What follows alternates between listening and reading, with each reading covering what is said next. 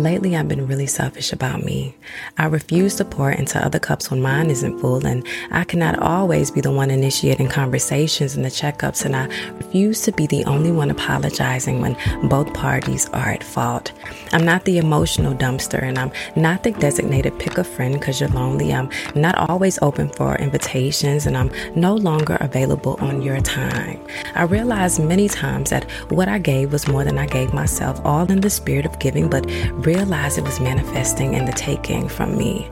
I realized my inability to be available bothered the ones who only needed me for a deed, but were always absent when it was my turn, and my turn was rare, so it's even worse when I think about it.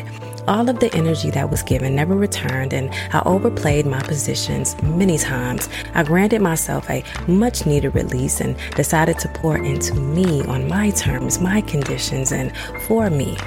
Lately, I've been really selfish about me, and I don't care who's not with it. Lately, I've been doing fine.